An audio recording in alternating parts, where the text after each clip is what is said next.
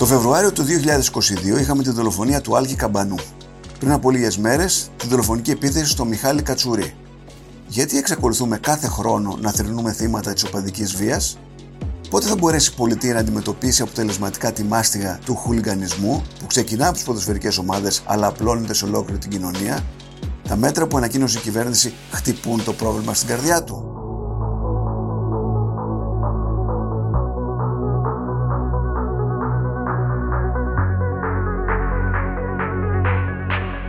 Ακούτε το ράδιο Κάπα, το εβδομαδιαίο podcast καθημερινής. Είμαι ο Νόης Παπαδόπουλος και συνομιλώ με τον δημοσιογράφο Γιάννη Σουλιώτη για τα συγκοινωνούντα δοχεία μεταξύ οπαδικής βίας και κοινού εγκλήματος.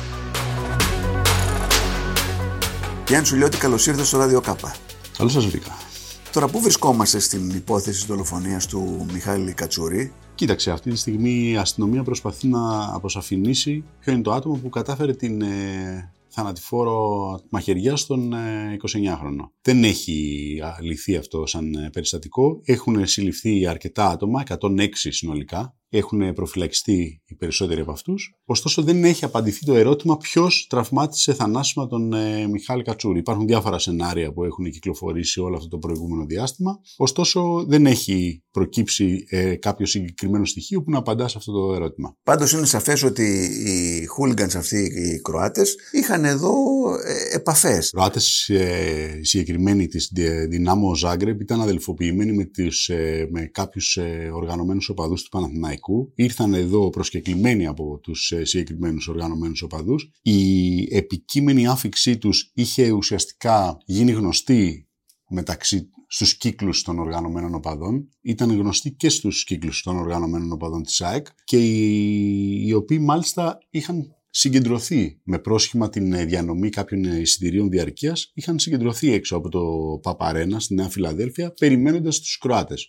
Για να υπερασπίσουν στον κώδικα τιμή των ε, οπαδών να υπερασπίσουν το γήπεδο τους. Λέγαμε ότι με, την, ε, με τις διαστάσεις που είχε πάρει η δολοφονία του Άκη Καμπανού πριν από μερικά χρόνια από κάποιον ε, οπαδό του ΠΑΟΚ κάπως θα μπορούσε να, να μπει ένα φρένο στην οπαδική βία αλλά βλέπουμε μέσα πέρασαν δύο-τρία χρόνια και πάλι τα ίδια. Ναι, πράγματι. Όχι πολύ λιγότερο χρόνος πέρασε από τη δολοφονία του Άλκη στη Θεσσαλονίκη. Η δολοφονία του Άλκη, βέβαια, στη Θεσσαλονίκη έχει λίγο διαφορετικά χαρακτηριστικά από την ε, συγκεκριμένο περιστατικό με τον 29χρονο, τον ε, Μιχάλη. Πράγματι, πάντως ήρθε σε πολύ σύντομο χρονικό διάστημα ε, να, να διαψεύσει όποιες προσδοκίες ότι η δολοφονία του Άλκη Καμπανού ουσιαστικά θα σηματοδοτούσε και το τέλος της ε, βίας που είναι συνδεδεμένη με τον αθλητισμό. Εγώ θα έλεγα ότι συμβαίνει το ακριβώς αντίθετο. Δηλαδή η, η κουλτούρα και το lifestyle του, του χουλιγκανισμού γνωρίζει περίοδο μεγάλης άνθησης, όχι μόνο στην Ελλάδα, αλλά και πανευρωπαϊκά. Και είναι κάτι το οποίο έγινε πολύ έντονα ορατό μετά την πανδημία. Αν θέλεις από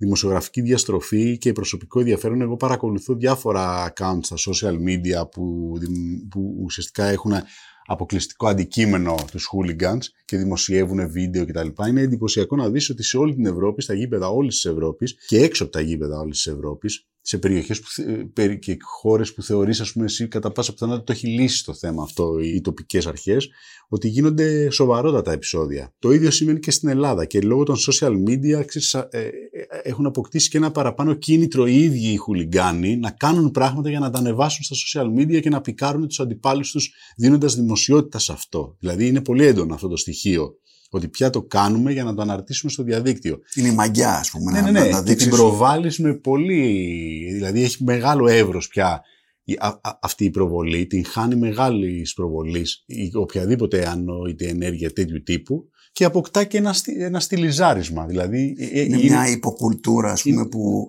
Ναι, ναι, ναι, ε, ακριβώς ε. αυτό. Ακριβώς αυτό. Το, η, η οποία ξέρεις, είναι αποσυνδεδεμένη και από το γήπεδο. Και ξέρεις, καμιά φορά τώρα επειδή πάντα με αφορμή έτσι δραματικά τέτοια περιστατικά η κυβέρνηση ή η εκάστοτε κυβέρνηση ανακοινώνει κάποια μέτρα τα οποία στην πραγματικότητα όμως είναι σχεδόν εκτός θέματος.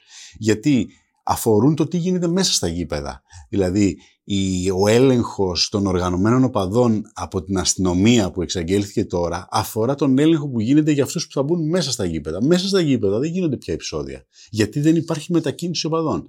Άρα ουσιαστικά μέσα στα γήπεδα δεν υφίσταται ζήτημα. Έξω από τα γήπεδα είναι. Και εκεί δεν μπορείς να το αντιμετωπίσεις με όρους αθλητικής βίας το φαινόμενο. Δεν μπορείς να το δεις ξεκομμένο. Αυτό που ουσιαστικά που χρειάζεται τώρα, για να σου απαντήσω και σε αυτό το ερώτημα, από τη στιγμή που το, το κράτος, η κεντρική διοίκηση αποφασίσει ότι ο χουλιγανισμό είναι ένα ζήτημα που γεννά προβλήματα. Είναι να έχεις, ας πούμε, μια πολύ δυνατή υπηρεσία που να εστιάζει και να απασχολείται αποκλειστικά και μόνο με ένα σκληρό πυρήνα χουλιγκάνων που σου γεννά προβλήματα. Δεν είναι πάρα πολύ, δεν είναι μεγάλος αριθμός του. Δηλαδή η αστυνομία λέει ξέρω, ότι είναι 5.000 άνθρωποι. Όχι, σε καμία περίπτωση δεν είναι 5.000 άνθρωποι αυτοί που, μπορούν να, που είναι ο στενός πυρήνας. Κατά διαστήματα δηλαδή, πάντα όταν. και είναι και λίγο μπακαλίστικο βέβαια αυτό, αλλά όταν με αφορμή το ρεπορτάζ έχω απευθύνει αυτό το ερώτημα στους αστυνομικούς σου λένε ότι είναι ξέρω 300 άτομα, 400 άτομα και πέριξ αυτών υπάρχουν και οι πιο τα πιτσιρίκια που είναι λίγο περίεργα που θέλουν να δουν, που γοητεύονται λιγάκι από την υποκουλτούρα του γηπέδου κτλ. Αλλά ο σκληρός πύρινας είναι πολύ μικρότερος. Απλά αυτό που έχει γίνει είναι ότι έχει αφαιθεί αυτό το πράγμα στην τύχη του, δεν έχει ασχοληθεί κανείς και έχει αρχίσει να διαπλέκεται και με τους μπράβους και ναι, με... Αυτό θα σε ρώταγα. Υπάρχουν συγκοινωνούντα δοχεία ανάμεσα ναι, στους ναι, χούλιγκανς, ασφαλώς. στη νύχτα, στις προστασίες, υπάρχουν, στην τρομοκρατία. Δηλαδή θέλω να πω, οι διάφοροι αυτοί χώροι. Ανάμεσα στο, στους, τους hooligans και το οργανωμένο έγκλημα, ναι, υπάρχουν. Και δεν το λέω κατ' εκτίμηση. Μπορώ δηλαδή να σου επικαλεστώ συγκεκριμένες δικογραφίες. Υπάρχουν δικογραφίες που έχει κάνει το τμήμα δίωξης εκβιαστών που αφορά, αφορούν σε μπράβους και προστασίες σε μαγαζιά και ως συμπληρωματική υπηρεσία οι μπράβοι προσφέρουν προστασία σε ποδοσφαιρικούς παράγοντες και ενίοτε ας πούμε αναλαμβάνουν και να τρομοκρατήσουν και τους αντίπαλους οπαδούς ή τους αντίπαλους παίκτες προκειμένου ας πούμε αυτοί να μην αποδώσουν και να κερδίσει η ομάδα που τους πληρώνει. Αντίστοιχα θέλω να σου πω ότι έχουν υπάρξει συγκρούσεις μεταξύ χουλιγκάνων όπως για παράδειγμα προδιετίας είχε γίνει ένα πιστολίδι στη λεωφόρα Αλεξάνδρας μεταξύ οργανωμένων οπαδών του Παναθηναϊκού. Ήταν εσωτερική, ενδοοπαδική κόντρα για το ποιος είναι ο πιο μάγκας ουσιαστικά. Και τα πρόσωπα που είχαν συλληφθεί ήταν γνώριμα στις αρχές γιατί είχαν απασχολήσει σε θέματα ε, προστασίας και εκβιασμών. Άρα βλέπεις, ας πούμε, ότι είναι δύο, δύο, δύο δεξαμενές οι οποίες έχουν ένα σημείο. Αλληλοτροφοδοτούνται. Αλληλοτροφοδοτούνται. Και αυτό είναι ως, έχει έρθει ως αποτέλεσμα ακριβώς του ότι δεν έχει λάβει σοβαρά η κεντρική διοίκηση και άρα οι διοκτικές αρχές και οι υπηρεσίες ασφαλείας το θέμα των χουλιγκάνων. Το βλέπει πάντα επιδερμικά όταν προκύπτει ένα δραματικό περιστατικό και είναι ευκαιριακές οι, οι, οι πολιτικές για την αντιμετώπιση του.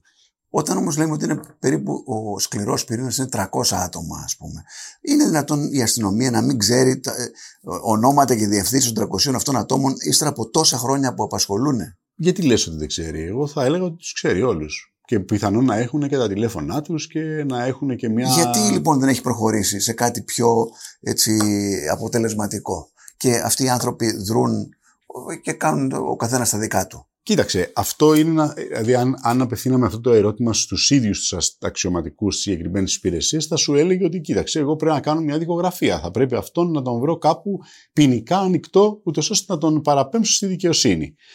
Αυτό, αυτό ακριβώς λέω ότι ίσως λείπει. Υπάρχουν κάποια καλές πρακτικές αν θέλεις. Όταν κάποια στιγμή η αστυνομία και η κυβέρνηση και το κράτος θεώρησε ας πούμε ότι της δημιουργεί πρόβλημα η, η δράση των αναρχικών και της τρομοκρατίας, ουσιαστικά τι έκανε. Ενίσχυσε, έφτιαξε μια υπηρεσία, την αντιτρομοκρατική, της έδωσε μέσα και κόσμο δεν τους απασχόλησε πολύ με πάρεργα μέτρα φύλαξης, δηλαδή φεύγεις εσύ, έρχεσαι, γιατί αυτό που συμβαίνει στην αστυνομία και κυρίως σε υπηρεσίες, όπως για παράδειγμα η υποδιεύθυνση που ασχολείται με την αθλητική βία, είναι ότι αναλαμβάνεις εσύ προϊστάμενος, κάθεσαι για ένα χι χρονικό διάστημα, μόλις μαθαίνεις το αντικείμενο, παίρνεις μια μετάθεση, φεύγεις.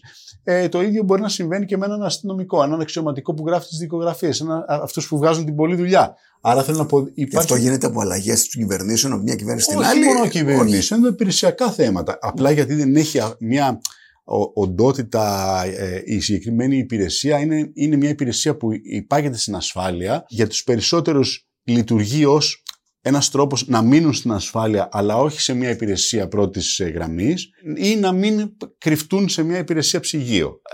Ε, είναι μια, ένα ενδιάμεσο σκαλί, αν θέλεις. Ναι, αλλά το, αυτά που λες σημαίνει ότι αν πραγματικά υπήρχε η πολιτική βούληση τόσα χρόνια, αυτές οι ομάδες να, ε, περιπτώσει, να τις βρούμε και να τις, να, να τις απονεργοποιήσουμε, ε, θα το καταφέρνανε. Ναι, δεν είναι δύσκολο τώρα αυτό. Δεν είναι δύσκολο, σίγουρα όχι. Θα μπορούσε, μπορεί να το κάνει. Δεν ξέρω εάν υπάρχει πολιτική βούληση. Εγώ λέω ότι έστω ότι υπάρχει πολιτική βούληση, αλλά κάποιος θα πρέπει να εντοπίσει και τι, που είναι ε, ακριβώς το έλλειμμα. Γιατί το έλλειμμα δεν είναι σε μέτρα που αφορούν στην πρόσβαση στο γήπεδο. Είναι το τι κάνουμε εμείς οι δύο όταν θα βρεθούμε στη γειτονιά μας και θα πούμε πάμε να την πέσουμε στο σύνδεσμο του ή στο στέκι των ε, Παναθηναϊκών, των Αεκτζίδων ή των Ολυμπιακών στο τάδε μέρος.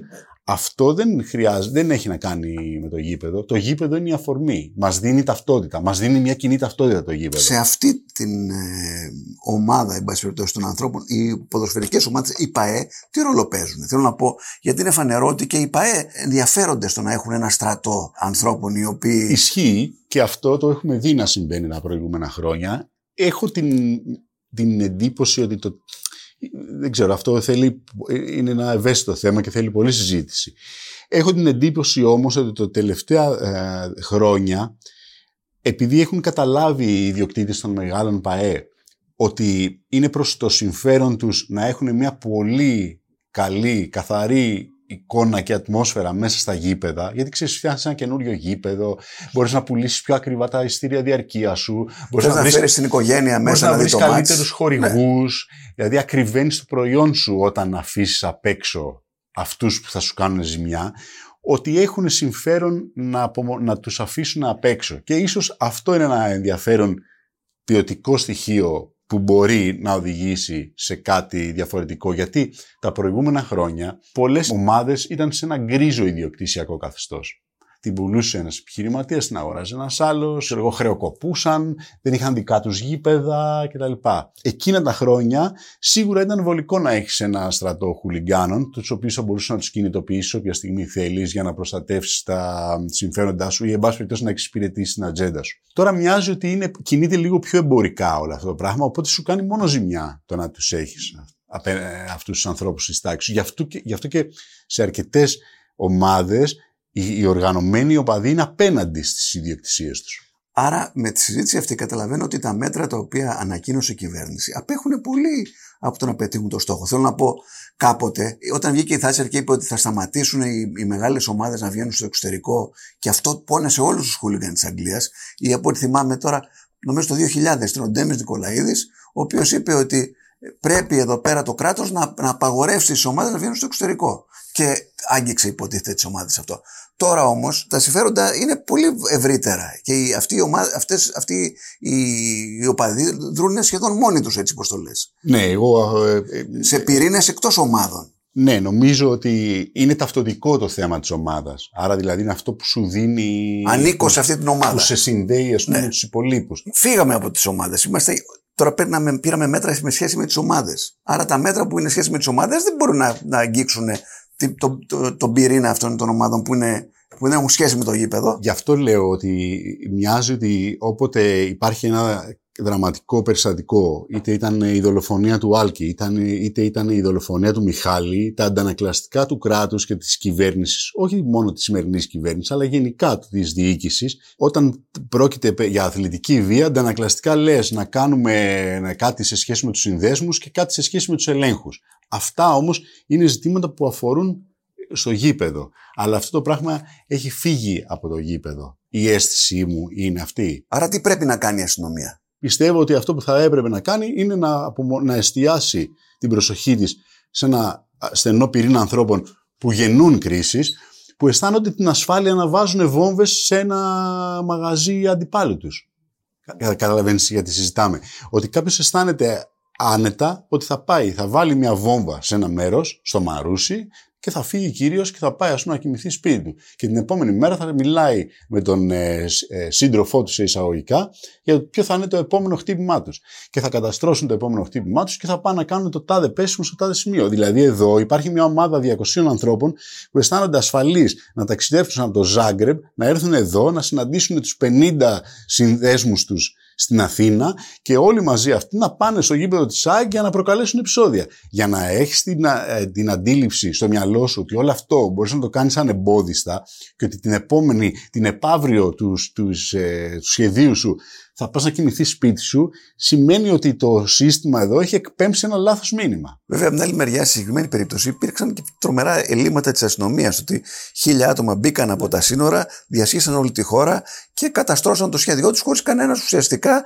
να σκεφτεί ότι πρέπει να κινητοποιηθεί για να το σταματήσει. Ναι, αυτό ας πούμε ήταν, αν θέλεις, το πιο κραυγαλαίο. Ναι. Αλλά τέτοια περιστατικά στη διάρκεια μιας σεζόν, χωρίς ξένους απαραίτητα οπαδούς, συμβαίνουν κατά κόρον ότι η τάδε ομάδα πήγε εκεί, έκανε πέσιμο στους αντίπαλους οπαδούς, γύρισε, έφυγε, καβάντωσε τα, έκρυψε τα πολεμοφόδια σε ένα χ μέρος και ούτω καθεξής. Άρα βλέπεις, αυτό λέω ότι υπάρχει ένα έλλειμμα ως προς αυτό. Δηλαδή οι άνθρωποι αυτοί που το κάνουν σε, σε τελική ανάλυση για την πλάκα τους έτσι, γιατί δεν υπάρχει άλλος λόγος, όχι, μπορεί μια... να βγάζουν και χαρτζηλίκι, μπορεί πολλά πράγματα να γίνονται. Ναι, αλλά και δεν υπάρχει προφανής λόγος όμως να το κάνεις αυτό. Δεν έχεις άλλα ελαττήρια πέρα από το ότι εγώ είμαι Α ομάδα και εσύ είσαι Β ομάδα. Άρα η αγάπη μου για την Α ομάδα μετατρέπεται σε μίσος για την ε, αντίπαλη ομάδα. Αυτοί λοιπόν νιώθουν ότι έχουν μια άνεση κινήσεων. Αυτή την άνεση κινήσεων πρέπει και με κάποιο τρόπο το σύστημα και η αστυνομία να τους τη στερήσει. Και ουσιαστικά κάθε τέτοια ομάδα έχει και μια γιάφκα. Έχει ένα μέρος το οποίο έχει πυρομαχικά, έτσι δεν είναι; Συνδρολοστού, μολότοφ, ρόπαλα, κράνη και ετοιμάζεται για να κάνει την επίθεσή της. Κατά διαστήματα υπάρχουν, ε, υπάρχουν περιπτώσεις που έχουν, έχει αποδειχθεί ότι έχουν τέτοια στέκια, τα οποία είναι οι, τα, οι σύνδεσμοι. Σε πολλές περιπτώσεις όμως έχει αποδειχθεί και ότι ουσιαστικά οι σύνδεσμοι είναι και, και λύθη. Ναι. Δεν υπάρχει, είναι τίποτα. Δεν ναι. υπάρχει τίποτα. Κενό. Μέσα. Ναι, κενό. Ε, τώρα οι Κροάτες προφανώ. Σφραγίδες, ας πούμε. Ναι, ναι. ναι. Οι Κροάτες προφανώς δεν ταξίδεψαν και διέσχισαν τρεις χώρες ναι, κουβαλώντας στυλιάρια, ρόπαλα, μαχαίρια και φωτοβολίδες. Έτσι. Ήρθαν και από κάπου τα πήραν. Ναι. Δεν προκύπτει ότι πήγαν και τα πήραν από κάποιο κλαμπ οργανωμένων οπαδών. Άρα λοιπόν υπήρχε ένα αυτοκίνητο, δύο αυτοκίνητα, που ανοίξαν τον board bagage τους σε ένα πάρκινγκ, είτε ήταν στο σταθμό του Ισάπ Ειρήνη, είτε στον Περισσό, και τους είπε: Μάγκες, φορτώστε. Άρα θέλω να πω, δεν είναι απαραίτητη προπόθεση να έχεις μια γιάφκα για να. Ναι. Αυτό που έχει ενδιαφέρον από αυτά που λες είναι ότι έχει ξεφύγει από το, από το στενό λοιπόν αθλητικό οπαδικό και είναι ένα ευρύτερο πράγμα μέσα στην κοινωνία. Το λέω αυτό γιατί όταν εγώ ήμουν στο πανεπιστήμιο υπήρχε ένας εκεί φοιτητής, ο οποίος ήταν χούλιγκαν. Είχε πιαστεί σε επεισόδια. Κάθε Κυριακή, ξέρω εγώ, τρεις με πέντε, ήταν υποχρεωμένος να εμφανίζεται στο αστυνομικό τμήμα και να κάθεται στο αστυνομικό τμήμα όταν έπαιζε η ομάδα του και μετά να πηγαίνει σπίτι του. Αυτό το μέτρο, αν γινόταν στην Ελλάδα, δεν θα είχε κανένα πλέον αποτέλεσμα, διότι λέμε ότι αυτοί οι άνθρωποι δεν είναι μόνο οπαδοί, είναι και κάτι άλλο. Κοίταξε, βέβαια, απ' την άλλη το να δίνεις παρόν στο αστυνομικό τμήμα είτε κάθε 15 μέρες, είτε όποτε παίζει η ομάδα σου κτλ. σου στερεί ένα, μια ελευθερία κινήσεων. Έτσι. Δεν είσαι το ίδιο. Αισθάνεσαι ότι παρακολουθεί, φαντάζομαι. Αισθάνεσαι πάντως ότι είσαι υπό μια. Ένα, έχεις μια στενή, εν πάση περιπτώσει, κοντινή σχέση με την αστυνομία. Το οποίο θεωρητικά, ας πούμε, σε απενεργοποιεί σε έναν βαθμό. Για να καταλήξουμε, εσύ, ύστερα από τόσα χρόνια που παρακολουθείς το ρεπορτάζ αυτό και έχεις μια ιδέα, τι θα ήταν, κατά τη γνώμη σου, το σημαντικότερο μέτρο που θα πρέπει να πάρει μια κυβέρνηση για να πατάξει το φαινόμενο; Εγώ νομίζω ότι αυτό για να αντιμετωπιστεί θέλει δύο πράγματα. Αφενός θα πρέπει οι ίδιες οι ΠαΕ να περιθωριοποιήσουν τα συγκεκριμένα άτομα και νομίζω ότι οι υπηρεσίες που είναι επιφορτισμένες με το να πατάξουν το χουλιγανισμό, θα πρέπει ας πούμε, να κάνουν λίγο καλύτερη και πιο συστηματική δουλειά τους. Ουσιαστικά να τους δοθεί αυτή η δυνατότητα. Να εστιάσουν εκεί, να ασχοληθούν με ένα πυρήνα ανθρώπων που προκαλούν και γεννούν κρίσεις και αυτούς τους ανθρώπους να τους έχουν υποπίεση για να μην μπορούν να σου γεννούν κρίσεις. Άρα χρειάζεται μια, πια, μια μεγαλύτερη συστηματοποίηση ας πούμε, της, ε, των αρχών ασφαλείας απέναντι σε αυτές τις ομάδες. Και με κάποιο τρόπο θα πρέπει να εκπέμψεις και το μήνυμα στους, στα πιτσιρίκια που γοητεύονται από αυτή την κουλτούρα γιατί είναι ένα κάτι το οποίο συμβαίνει και το έχω δει να συμβαίνει και από τότε που ήμουν εγώ στο σχολείο και με, μεγάλωνα, θα πρέπει να τους επικοινωνήσεις ότι κοίταξε, υπάρχει ένα όριο στο παιχνίδι αυτό. Ότι αν υπερβείς αυτό το όριο, έχει ένα μεγάλο κόστος. Αν θες να το επομιστείς αυτό το κόστος, καλώς. Αλλά να ξέρεις ότι υπάρχει ένα κόστος. Γιατί τώρα εδώ είναι λίγο θολό το τι ισχύει και το αν, εν πάση περιπτώσει, αν κάνεις μια αλητία, να την πούμε έτσι, αν θα την πληρώσεις. Πρέπει λοιπόν με κάθε τρόπο να πάψεις να είσαι ο ήρωας της γειτονιάς και να, να βλέπεις τον εαυτό σου ότι μπορεί να καταλήξει στη φυλακή. Ναι. Γιάννη, σου λέω ότι σε ευχαριστώ πολύ. Ευχαριστώ και εγώ.